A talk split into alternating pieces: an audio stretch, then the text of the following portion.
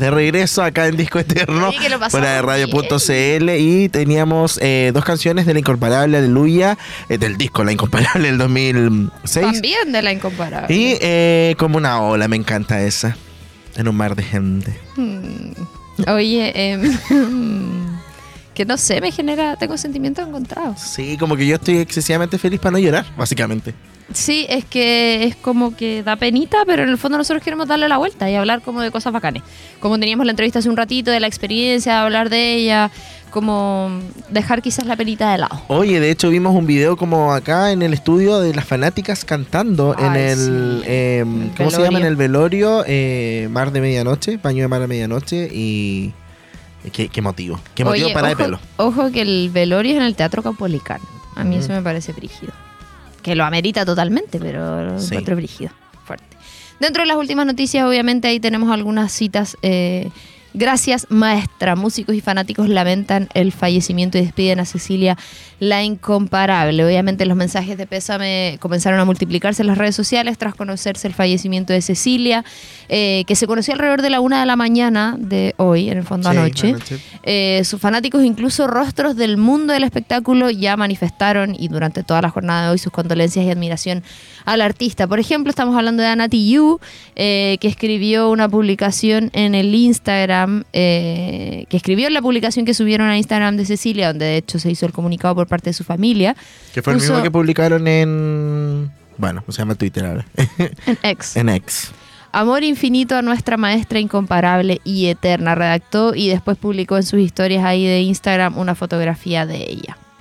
También, eh, bueno, eh, otro sentido mensaje llegó de la doble oficial de Cecilia y ganadora de Yo Soy el año 2022 en Chilevisión, Camila, eh, a través de un post, eh, la también cantante despidió a su ídola que dice en comillas, no sé cómo empezar, acaba de fallecer la persona más importante para mí en mi carrera como doble, la persona que me dio todo, la persona por la cual conocí todo mi país, la persona que cada vez que nos veíamos tenía solo palabras lindas y consejos para mí. Ella también expresó, bueno, lamentó en este texto que ella escribió, pero le dijo que nunca se va a olvidar que cuando la conoció, le dijo a su mamá que nunca la dejara sola, que siempre la acompañara a los eventos a la hija.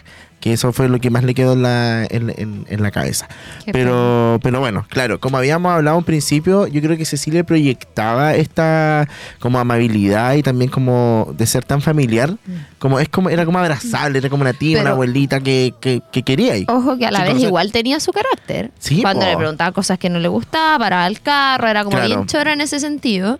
Eh, Y que también eso lo hacía especial. Era como, puta, la hija chora, así sí, como, bacán. que pensaba como en esta dualidad de cómo podía llegar a ser y, y cuando también como que ponía un poco el freno a ciertas cosas. Estamos hablando, bueno, les vamos a contar un poquito de sus datos. Su nombre completo, Mireia Cecilia Ramona Pantoja Levi, nació el 21 de octubre. Ya, regia, puro nombre icónico. Mireia, Sí. la del centro. Cecilia, ella. Ella. Ramona, los Ramones. Pantoja, Isabel Pantoja. Levi, la Jeans. Ah, Ah, Adam Levy. Ah. Eh, nació el 21 de octubre del año 43 en Mm. Tomé. Que ojo, a mí me sorprende que hay muchas personas que no saben eso. sí, que no igual. saben que Era como, acá. Tomé. Era como de Tomé, que a todo esto hay tres días de duelo. Sí. oficialmente en, en Tomé. Esto me llama mucho la atención. Quiero que hagamos como un paréntesis en cómo, cómo era conocida. ¿Tú cachai los nombres? Cecilia. La incomparable. La incomparable. Cecilia la única. Cecilia la grande. Cecilia la inigualable. La gran Cecilia. Todo en base a ser la mejor. Sí, es que eso yo lo encuentro brígido porque es como que, que tú, no sé si sobrenombre, pero tú, ¿cómo se dice? Como tu nombre artístico, sea que eres la única, la mejor. De hecho, una vez tuve, no sé si fue contigo con alguien, que era como la incomparable o la inigualable. Y no, era yo como, siempre supe que era la incomparable. sí, pues, pero son las dos. Ah, sí, pues. Como que por, por haberlo escuchado seguramente Mm. en otro lado. Y que en el fondo eso responde a cómo, cómo marcó de cierta manera, no como su, su carrera, sino fue como un tema social igual súper importante, cómo ella rompió todo, bueno, un poco lo que decía también invitaban antes, de cómo rompió los paradigmas de, de muchas cosas, no solamente a nivel musical, se hace la comparación igual de que un poco el fenómeno de Cecilia en nuestro país fue como un poco lo que pasó con los Beatles en, en Inglaterra y Estados Unidos. Era como a ese nivel, guardian- guardando las proporciones obviamente, y esta es la comparación que se hace, a ese nivel de, de furor fue que generó, Claro. de algo tan distinto, tan disruptivo, eh, y que evidentemente es lo que responde a estos eh, nombres artísticos. Exacto.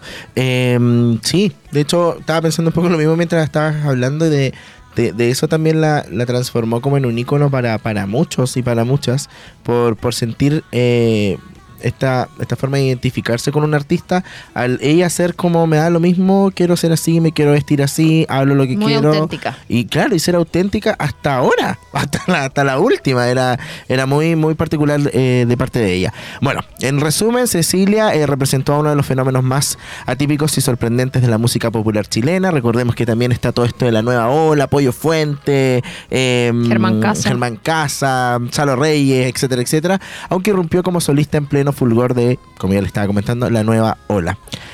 Como la mayor estrella juvenil de la época, su estilo y repertorio no respondieron a cabalidad el molde del movimiento. Entonces yo creo que ahí también está esto que estamos comentando y que se hace bastante especial para ella. Eh, vamos a escuchar más música. Me parece. Nos vamos a escuchar más música de Cecilia y ya estamos de regreso con otra parte de Disco Eterno. Estamos en las redes sociales. Contenido ideal hecho para ti. Encuéntranos en Spotify, Apple Podcast y en aeradio.cl.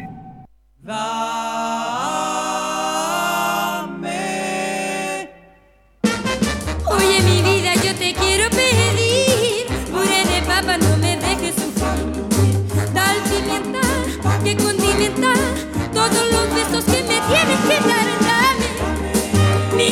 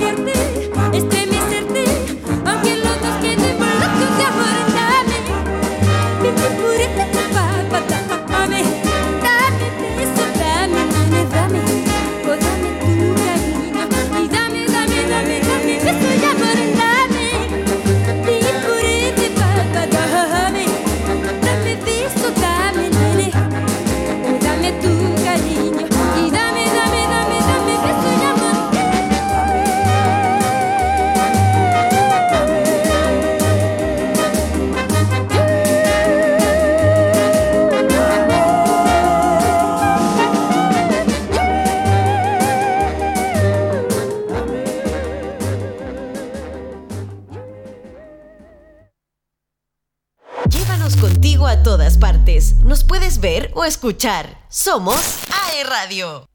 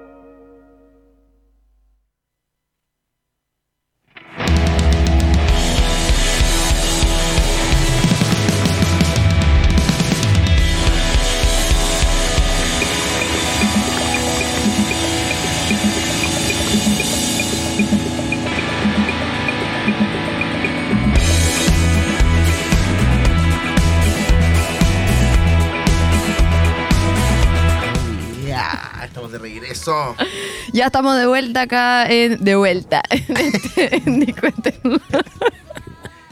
Oye, sé que yo siento que este estudio tiene algo. Ya sigamos, sigamos. bueno, favor, saludamos a todas las personas que nos están viendo a través de Mundo, que nos están escuchando a través de Spotify. Eh, y queremos hablar un poquitito de la carrera musical de Cecilia.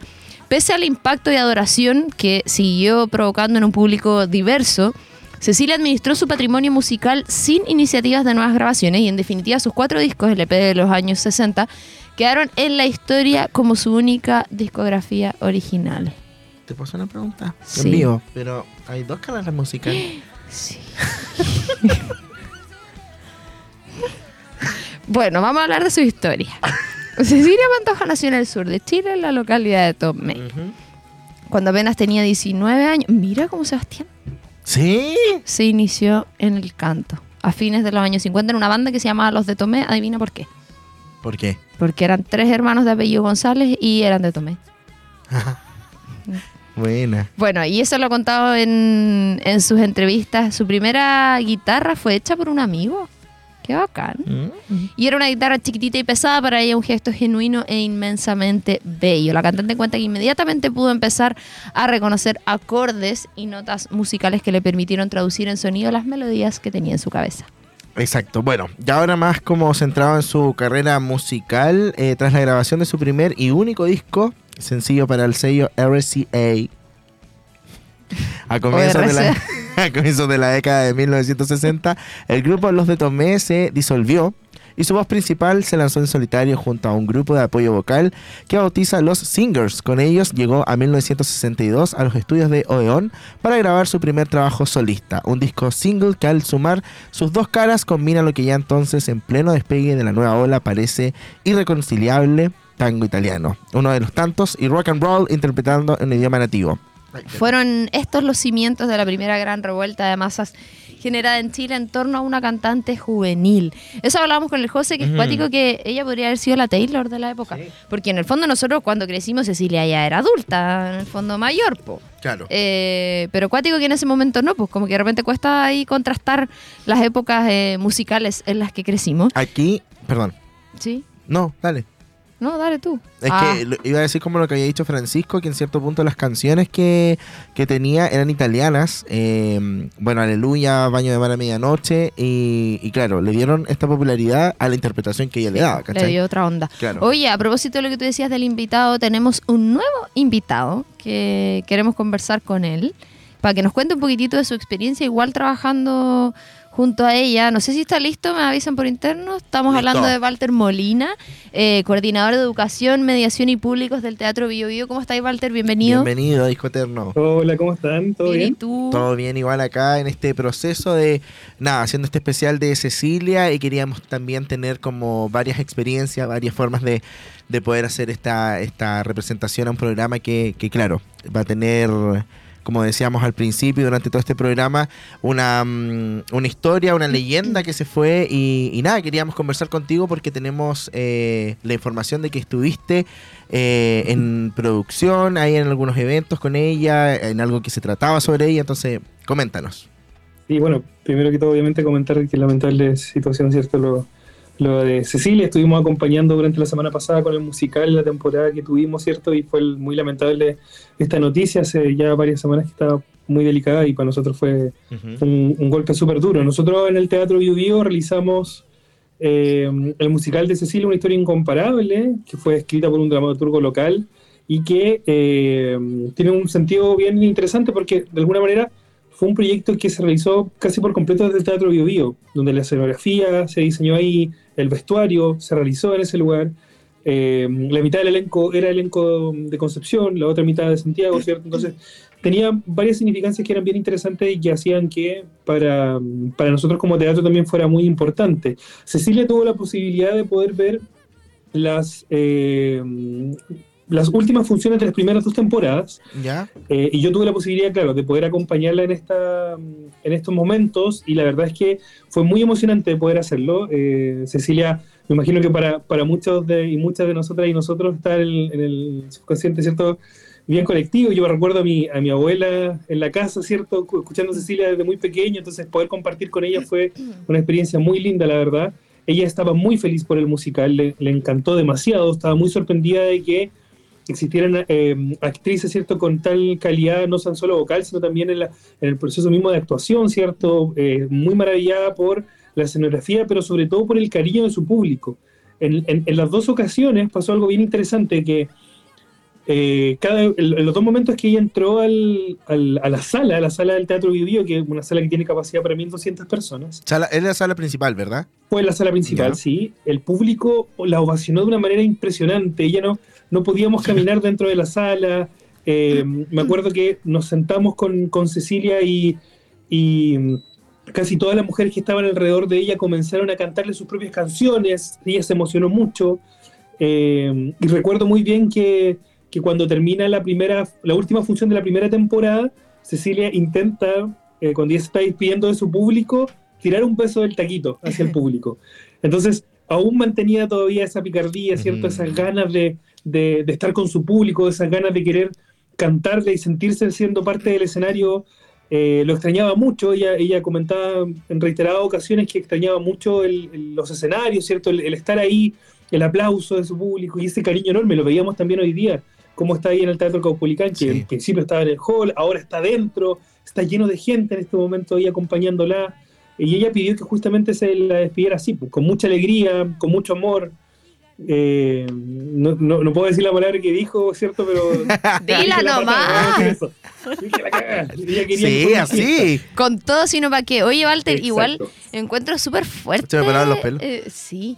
Eh, el tema como el musical, porque en el fondo, claro, como tú dices, fueron dos temporadas, pero las últimas eh, funciones fueron ahora. O sea, jueves, viernes y Sí, po. sábado. Entonces, tercera- sabiendo La tercera que. temporada la tuvimos ahora, pues, la semana pasada. Sí. Eso, pues ahora que hoy día es martes, fue el fin de. em, El sábado, sí. En el fondo, como. No sé cómo explicarlo. Como que llena. sabíamos que estaba eh, enferma, obviamente, pero igual encuentro súper brígido como alguien. Yo no fui a ver el musical, pero alguien que haya ido, verlo y después enterarte de esto es como. Sí. Como que brígido. Fue como una despedida. Sí, eso. Como, Sí, no pues sé. mira, nosotros es, es bien interesante lo que pasa con este musical, porque en teatro no pasa que el público pida un bis, ¿no? Una canción extra, ¿no? Eso pasa en la música. Y este musical ha generado eso en el público. El público sigue queriendo más cuando termina el musical y cada uno de los bis que fueron ocurriendo cuando el público le pidió, todos eran con el sentido, cariño y, y con, y con esa mm, necesidad de alguna manera de enviarle ese mensaje a, a Cecilia de que pudiera recuperarse, ¿cierto? Que pudiera seguir acompañándonos un, un- un tiempo más. Pero claro, para nosotros también fue un nerviosismo estar la semana pasada con, con estas funciones. Hicimos una función comunitaria también donde invitamos a um, muchos grupos de adulto mayor, a grupos de Tomé también. Entonces eso también hizo una conexión bien interesante que en definitiva permitió que, y que, y que es también algo que se habla en el musical de alguna manera, que son muchas generaciones las que están con Cecilia. O sea, están nuestros, en, en mi caso, por ejemplo, mi abuela, mi madre, yo, y en el futuro los hijos, ¿cierto? Y todos van a estar acompañando de alguna manera la música de Cecilia que marcó una época, independiente de eh, estos ides y venires de, de ella, ¿cierto? En la música, marca un antes y un después, sobre todo eh, por la presencia y la prestancia que tenía ella, Una figura la de fuerza culto. que tenía. Oye, Walter, para poder ir ya cerrando y agradecerte que nos hayas acompañado ahí con tu experiencia, eh, ¿hay anuncios de quizás una nueva temporada del musical?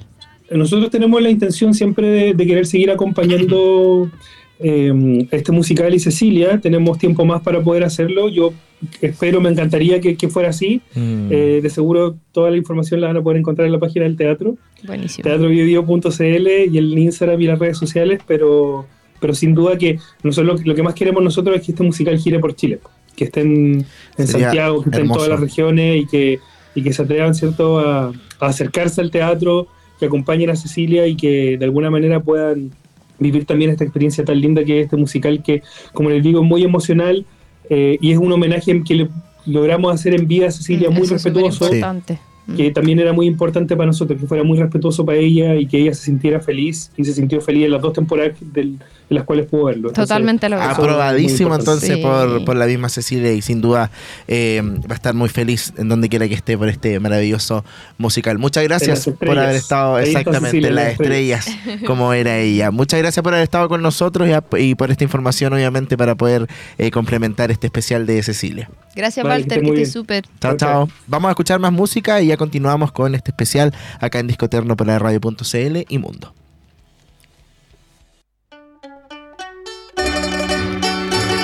Buen día, tristeza.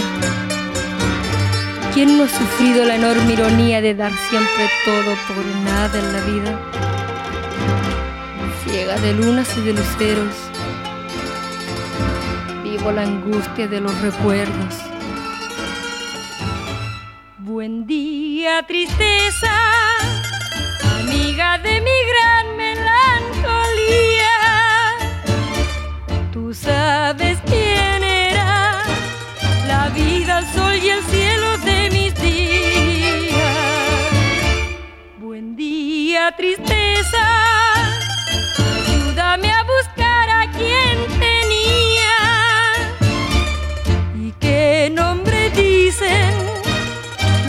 los labios que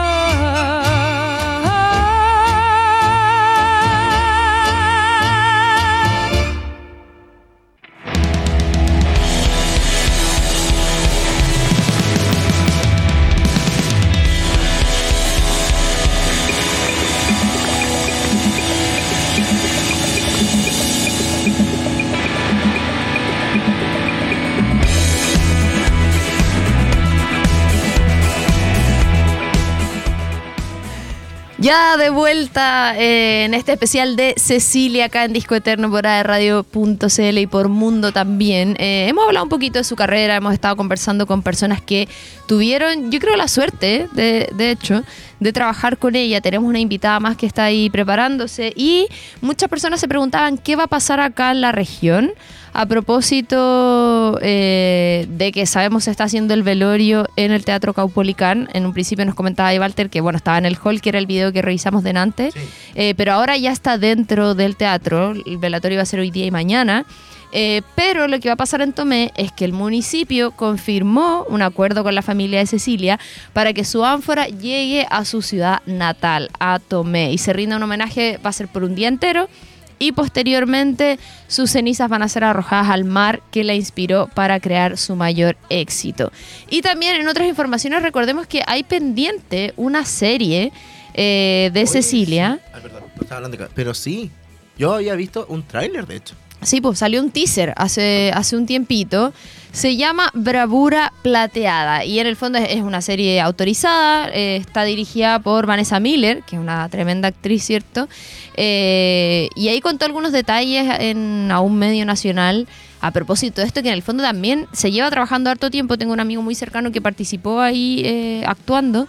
em, que fue hace mucho tiempo. Me acuerdo que a nosotros nos contó que iba a estar en la serie de Cecilia. Y encuentro, Brigio, que esto ahora va a ser póstumo. A pesar de que había, obviamente, antecedentes ahí de, de sus problemas de salud y todo. Eh, pero bueno, ahí se contó detalles de lo que iba a ser esta serie en honor a Cecilia. Eh, Bravura Plateada, producción, como decíamos, dirigida por la actriz y directora Vanessa Miller. Eh, tras 11 años de trabajo, nació esta serie sobre ese nombre. Ella es Bravura Plateada, ese nombre lemebeliano salió de conversaciones con Pedro Lemebel, de hecho. Ella es así, es bravura de las mujeres, tiene bravura marina de la luna en el mar, su reflejo constante y sus imágenes poéticas hacen alusión a eso. Va a hablar un poquito de su vida y de su historia. Claro. Oye, quería comentarles un poco algo de lo que tenemos acá en la pauta. Espérame, Coto, Coto. Se estrena en octubre a través de TVN y en agosto en el Sanfic, el Festival de Cine. Súper. Así que estar atentos. Eh, en base al golpe de Estado, la sorprendió a la cantante Cecilia cantando en botines y centros nocturnos de la capital y desde entonces aquellos escenarios se convirtieron en un refugio para su supervivencia artística. A diferencia de otros cantantes de su generación, la reina de la nueva ola permaneció al margen de los circuitos oficiales y masivos de difusión. En los subterráneos de la deprimida Bohemia Nacional, Cecilia comenzó a alzarse en leyenda de una nueva generación que comenzó a valorar, valorarla como figura de culto e ícono LGBTQ+. Así es. Em, yo creo que al fin y al cabo eso también es lo que lo hace especial, Y como su rebeldía en cierto punto. es como marcar la diferencia, pues que, que yo creo que cuesta en, en muchos aspectos Sí. y ella lo logró, pero con creces. Tenemos una última entrevistada que nos acompaña hoy, Karen Retamal, periodista, ¿cierto?, Eh, de nuestra zona, que tuvo la suerte, la posibilidad de conversar justamente con Cecilia, que no era tarea fácil, ¿ah? Como decíamos, ella Sí. tenía su, su Sus carácter, mañitas. sus mañas. ¿Cómo está, Karen? Bienvenida. Bienvenida, hola. Bien, ¿y ustedes? Todo Bien. muy bien, igual aquí estamos en este especial y claro, queríamos, queremos saber eh, las impresiones de las personas que pudieron compartir con ella y nada, saber tu, tu historia y más o menos qué fue lo que pasó cuando tuviste la oportunidad de entrevistarla. Yo la entrevisté en varias ocasiones, no precisamente, era más que nada por, no sé, venía a Concepción y, y le teníamos harto cariño en el diario, porque de hecho hasta ella, cuando yo recién estaba llegando al diario La Estrella, ella fue una vez como a presentarse para que le hicieran una nota, entonces fue como, y yo no estaba, porque, porque voy a mentir, yo no estaba, así que como que ahí la entrevistaron otros compañeros, pero fue ella, así, así de humilde era, porque no, yo, y claro, yo después la andaba siguiendo para hacer, para hacerle nota, pero en ese momento, después, claro, yo ahí la volví a llamar porque en realidad era mi sección, tenía que yo hablar con ella, no mi Fue compañera. porque era de espectáculo, Y- ¿no? Claro, claro, de espectáculos.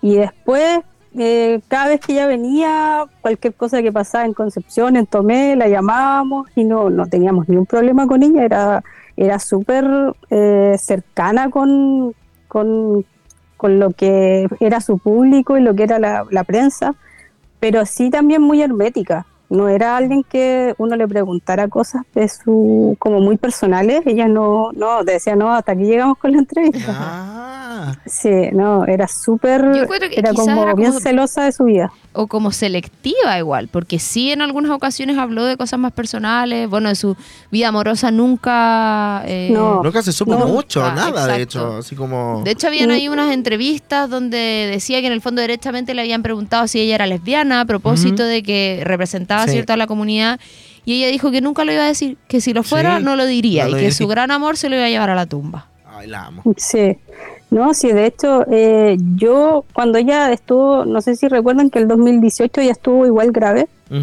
sí. estuvo internada y todo eso. Eh, yo después de eso justo estaba en Santiago y la, me dio la posibilidad de, de poder ir a entrevistarla a, la, a su casa. Ella no estaba en su casa precisamente porque ella vivía en un departamento en Ñuñoa, en la Villa Frey, si no me equivoco, sí. Si no es en la Villa Frey, tiene que ser una villa. Eh, y, eh, pero estaba viviendo con la familia de su manager, que era como su, su representante, su amiga, eh, en la cisterna. Así que por allá partí yo y estuvimos toda una tarde conversando. Ella enferma y todo, o sea, apareció con pijama, con bata y conversamos, me, me contó algo, mucho de, de su vida, de su inicio, de lo difícil que fue también dejar Tomé, pero que también estaba su idea de, de no ser como la gente de su época, que las mujeres o eran profesoras o se quedaban criando hijos, teniendo familia. Ella me dijo que ella nunca, ni siquiera aunque no hubiese sido cantante, iba a tener familia.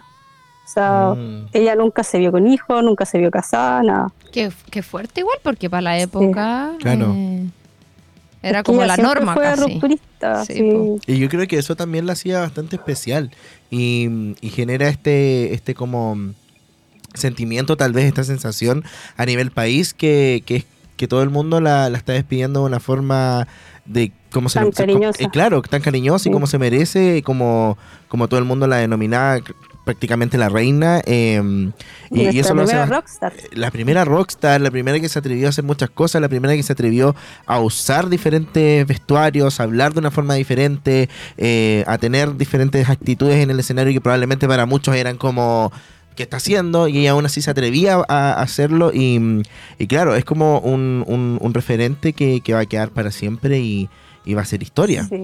Y, y de hecho yo, pese a que, que ella amaba el escenario y, yo pensé que se iba a querer morir con las botas puestas, yo le pregunté si ella quería morir en el escenario y me dijo, no, yo sé que no voy a morir en el escenario, así que, pero voy, voy a ir forjando mi, mi camino de aquí a lo que se venga. Y claro, pues en ese tiempo cuando yo ya la entrevisté, ella ya estaba lo, estaba como los escenarios ya no, no estaban tan juntos como antes, ya eran Claro. como una vez al año casi. Que Me acuerdo que participó, no sé si era en la Teletón, que cantó en silla de ruedas. ¿Sí te acuerdas? Con Parece que Sí, fue, fue en una, en, un, en una teletón que, que participó. Hicieron un homenaje, Sí. cantó y todo. sí. Y, pero ella era, claro, yo como les decía, le, le pregunté cosas como un poco más, más personales y ahí como que me paraba, decía, no, ya... me- ¿por qué me estás preguntando Ya te pusiste. No sé, ya te pusiste. Y yo le decía, no, pero es que la gente quiere saber.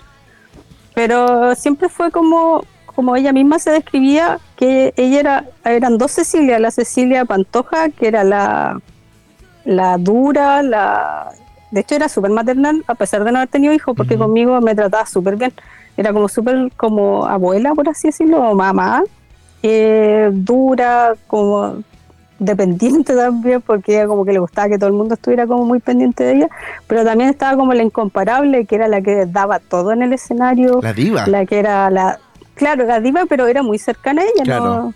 Era como que yo creo que eh, el contacto con la gente era lo que más le gustaba a ella. Y, y claro, y ahora los jóvenes como que, no sé si habrá sido el tema de que ella se metió a Twitter.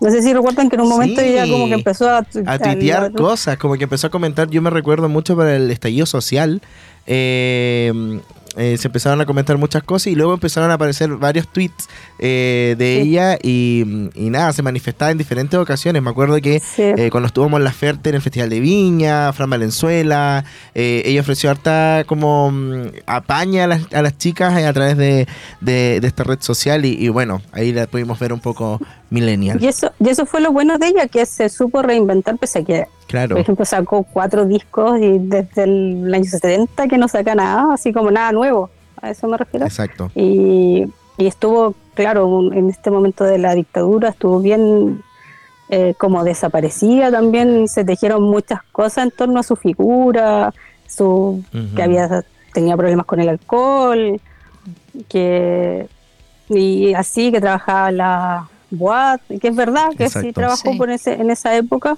pero también se transformó en un ícono, por así decirlo, gay, que ella no sabía, ella no lo pidió tampoco, dijo que no tenía idea que los gays se estaban identificando con ella, porque ella no lo, no, no lo pidió, pero tampoco le molestaba, entonces lo encontraba regio.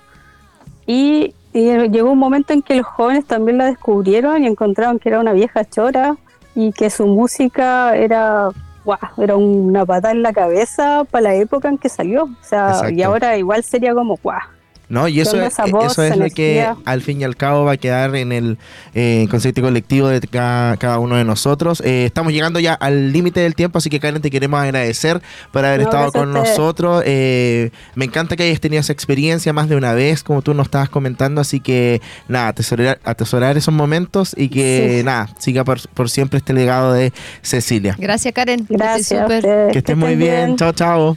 Y así llegamos al final de este programa que estuvo bien movido, tuvimos de todo, estuvimos conversando hartas personas que estuvieron ahí relacionadas de una u otra manera eh, con Cecilia. Estoy medio perdida, vamos a escuchar canciones y a la vuelta nos despedimos. Vale, Vamos nos con vamos con música.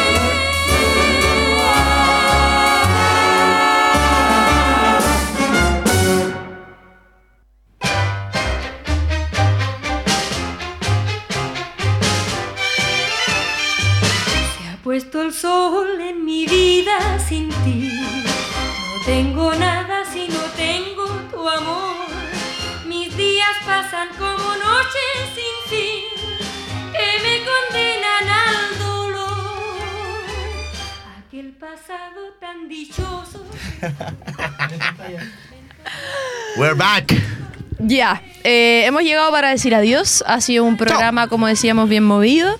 Con hartas Emotivo, entrevistas. emotivo. Sí, pero siento que desde la alegría. Sí, igual Desde siento lo mismo. reírnos, pasarlo bien. Es lo que yo hubiese querido.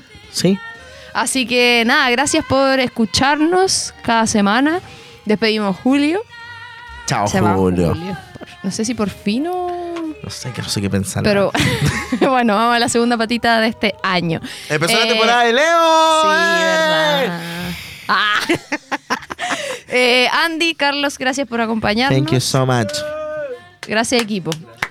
Nos reencontramos la próxima semana. eh, se viene el especial de Kelly Clarkson la próxima ¡Ay, semana. sí! Así que va a estar con nosotros. ¡Ah! Muchas gracias a todos, a los invitados que tuvimos el día de hoy, por supuesto, con toda esa información y también experiencias. Eh, nada, besos y abrazos al cielo para Cecilia, que como ahí comentábamos debe estar en las estrellas, eh, como era ella. Nos vamos con su canción más icónica, Baño de Mar a Medianoche. Esto fue Disco Eterno por radio.cl y Mundo. Chao, chao.